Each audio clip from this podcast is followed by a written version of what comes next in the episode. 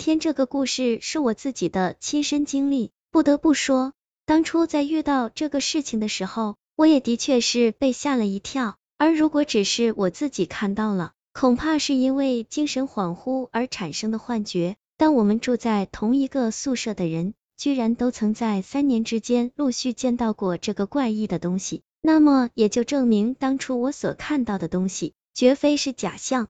在我很小的时候，上学是由父母接送，后来家里人嫌麻烦，就直接在家附近找了个小学。虽然教学质量不算太好，但至少离家近，遇到啥事情都能第一时间处理。而在我上了初中之后，就一个人开始跑校，直到高中我才第一次体会到寄宿学校的感受是怎样的。说实在的，我真心不喜欢寄宿的模式，因为你根本不知道你自己住的这个地方在很久之前究竟是做什么用的。记得原来刚住校的时候，很多方面都不太适应，所以我们几个室友就结伴而行到外面去走走，感受一下周边的环境。以及探索一下设施的具体建造位置，这些对我们日后都有很大的作用。而我现在还清晰的记得，那是我进入学校后的第一个星期天，那天下着蒙蒙细雨，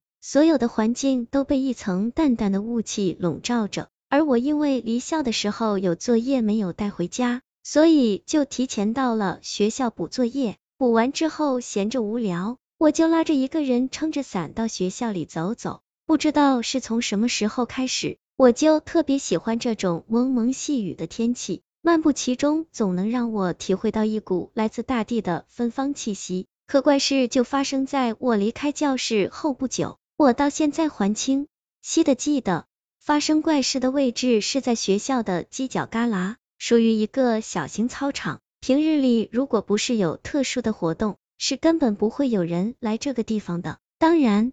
也不会有人闲得无聊跑到这个地方来上厕所，而今天我和身旁的小刘却能清楚的看到，远端的操场中央有一个撑着黑色雨伞的人。可能黑伞并非特殊，毕竟现在这个时代任何颜色的伞都很常见，但黑色的油纸伞可就不常见了，并且这个撑伞的人还穿着一身特别老旧的校服。我记得这种校服早在我上小学的时候。就已经被淘汰掉了。时至今日，至少得有七八年的历史了，现在居然还有人穿，真的是有够落伍的。当时我和小刘都没有在意这个问题，只当是自己遇到了一个精神不正常的人。可接下来，我们却赫然看到这个人缓缓的走了起来，他是直接朝着后门的位置走去的，看样子似乎是想离开。你说他该不会是要逃学吧？还有啊，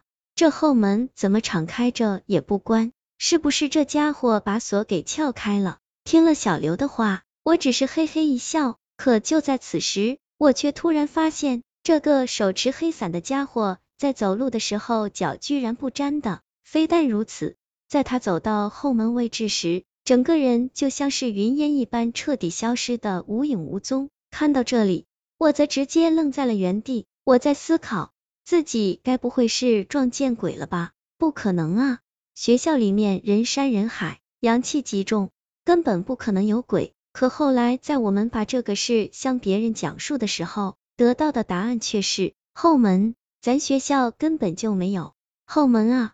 你们看错了吧？听了这话，我和小刘则立刻跑到了当日见到鬼的地方去查看，果然。在那个位置，除了一面凹凸不平的墙之外，就什么都没有了，还哪里有所谓的后门？而得到这个答案的我和小刘，还真的是被吓了一跳。不过这还只是开始，之后我所遇到的事情还要比这更加的诡异，因为这个事情发生在我们宿舍里。